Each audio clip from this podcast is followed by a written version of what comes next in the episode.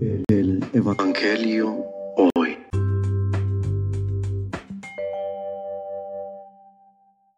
Del Santo Evangelio según San Lucas.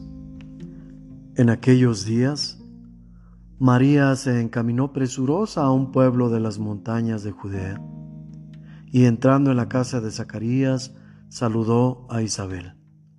En cuanto ésta oyó el saludo de María, la criatura saltó en su seno.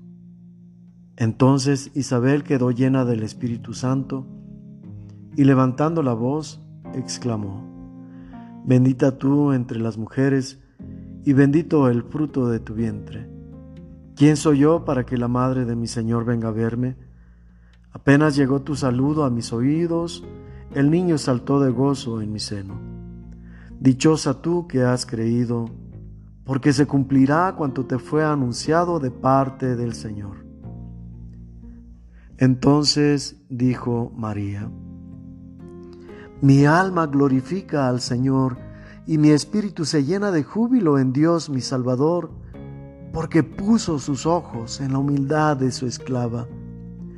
Desde ahora me llamarán dichosa todas las generaciones, porque ha hecho en mí grandes cosas el que todo lo puede.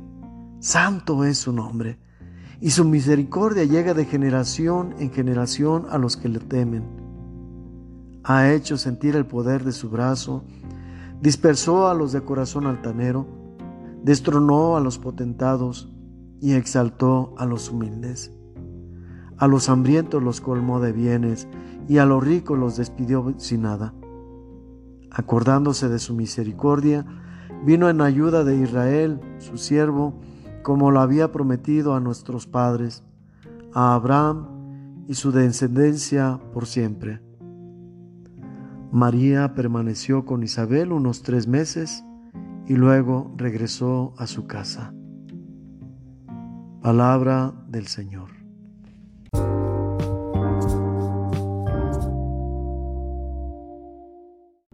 la situación hoy.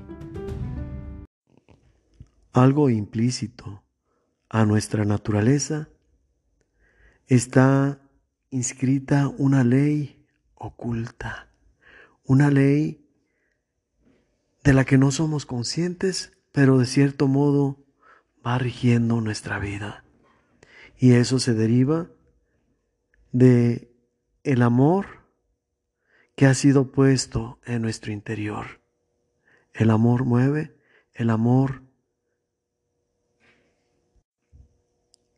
inspira y nos lleva por una inercia con rumbo a la felicidad. Solamente que en ocasiones la detenemos, sobre todo cuando razonamos mucho las cosas.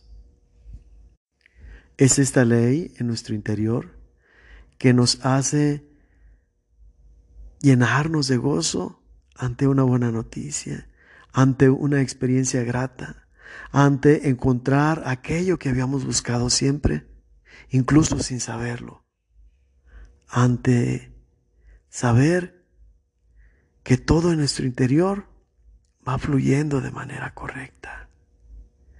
El sentirnos bien con los demás, sentir que estamos en una relación pues armoniosa, pacífica, que nos impulsa y nos da a la vez tranquilidad.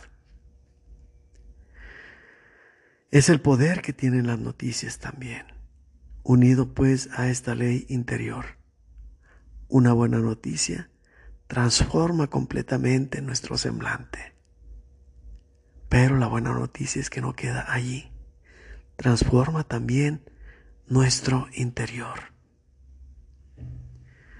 Solo que algunas ocasiones no prestamos atención a esto o de cierto modo nos oponemos o buscamos ignorar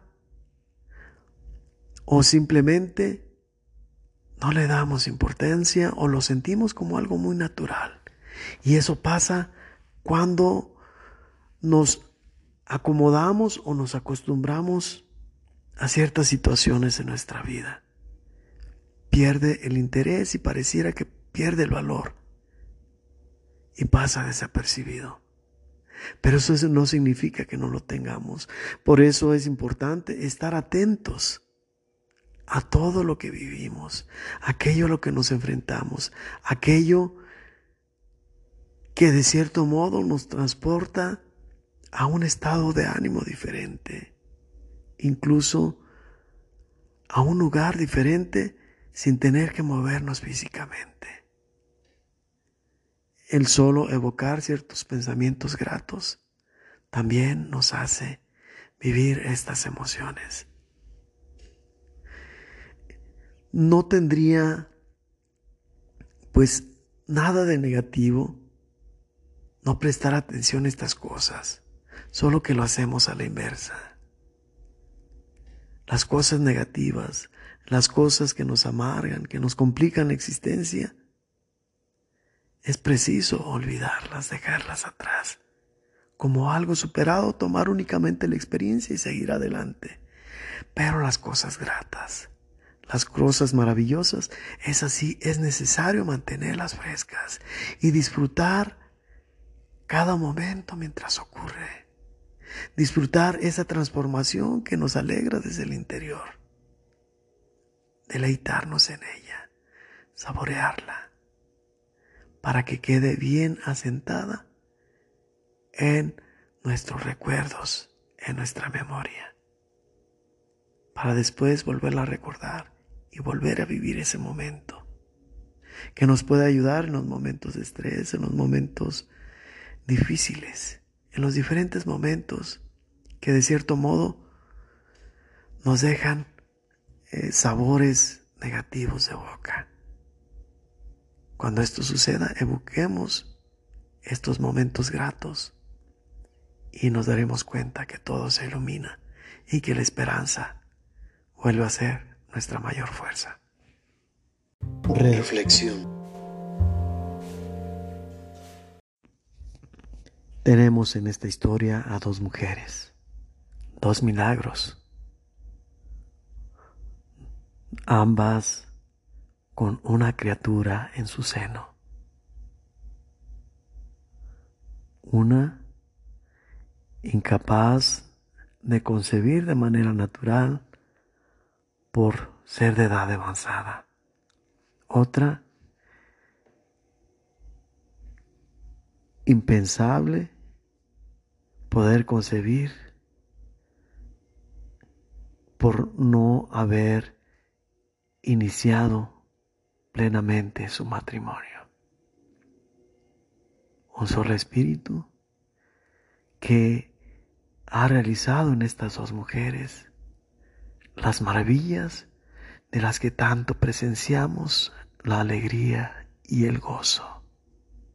Hay también una comunicación derivada de la acción de este espíritu.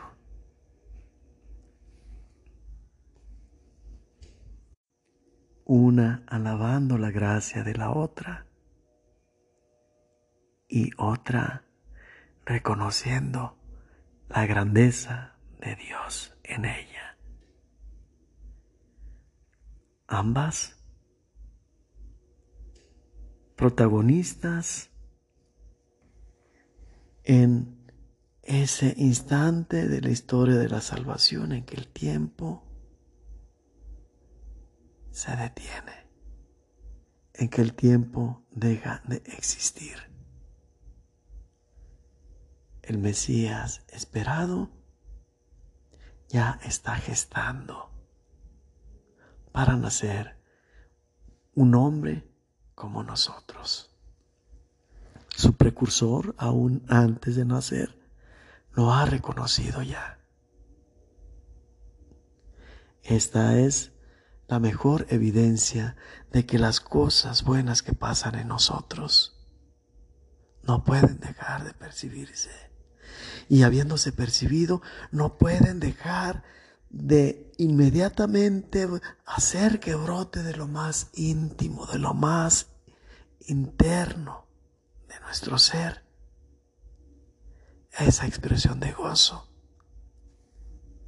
pues es necesario dejarla salir del interior, porque es una fuerza imposible de soportar. Nuestra vida también está llena de milagros, solo que por no tener la gracia de estas mujeres, no nos es posible percibirlas con esa claridad que lo hicieron ellas. Cada respiro, cada amanecer, cada color, cada palabra, cada gesto de amor, cada oportunidad de hacer el bien son un milagro latente. Y damos a Dios que como estas mujeres nos dé la capacidad para poder percibir la grandeza de Dios en nuestro interior. Hecho. En nuestros días nos sobran razones y momentos para renegar, para protestar, para decir ya basta, para sentirnos con frustración e impotencia. Pero aún en estos momentos podemos tener muchos motivos para estar alegres, para estar agradecidos. un ejemplo burdo y claro de ver las cosas desde la otra perspectiva, desde el otro lado de la moneda, es, por ejemplo, en esos lugares donde las temperaturas son extremas. ¿Por qué no dar gracias a Dios en medio de un ambiente altamente cálido? por la simple y sencilla razón de que no nos estamos muriendo de frío. O cuando estamos en temperaturas gélidas, muy, muy frías. ¿Por qué no ver la otra cara y decir gracias Dios? Porque no me estoy muriendo de calor. Parecen cosas incluso absurdas, pero es necesario con esta exageración podernos darnos cuenta de la realidad que estamos viviendo y no es evadirla, sino simplemente ver la otra cara de la moneda. Y lo repito, hay tantas cosas positivas en medio de incluso las catástrofes. Este tiempo de pandemia nos ha dejado cosas buenas también.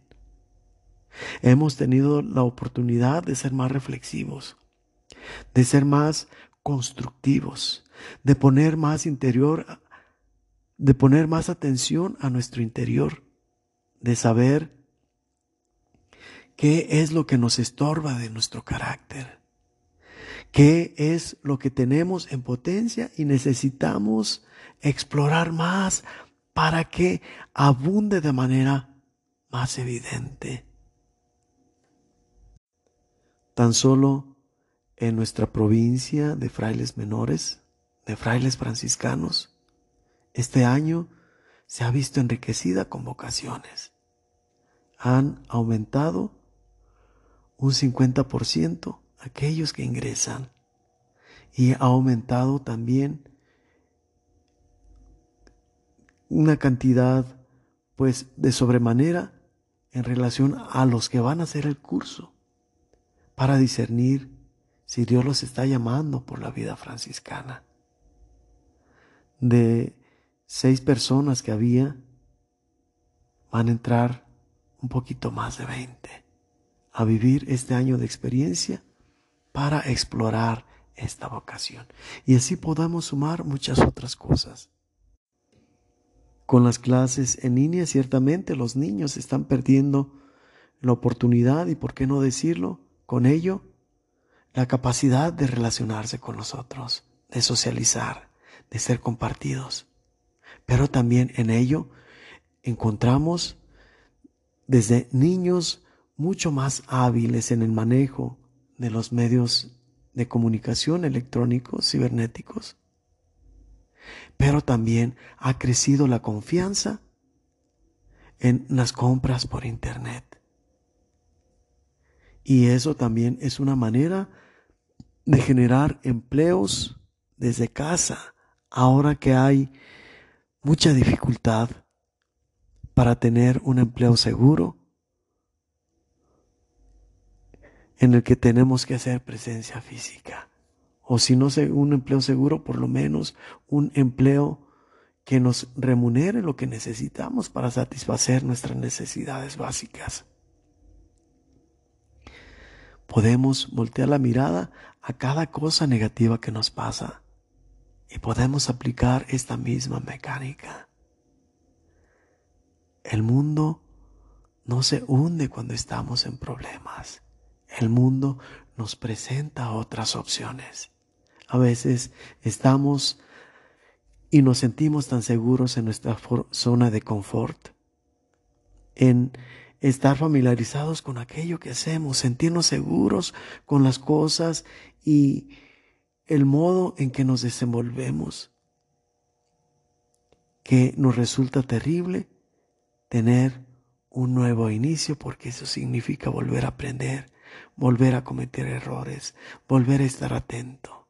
Algo tan simple, una amistad nueva la rehuimos porque preferimos la comodidad de convivir con aquellos a quienes ya conocemos y que sabemos cómo relacionarnos y pasar momentos gratos. Este tiempo especial en todos los ámbitos, tanto en el de salud como el económico, social, etc., traen consigo nuevos horizontes para iniciar nuevos caminos rumbo a la felicidad aún en medio de la adversidad. Potenciemos esto con la fuerza de Dios. Mantengámonos unidos a Él en la oración para que convierta nuestra inteligencia en sabiduría y nuestros momentos difíciles en gratitud.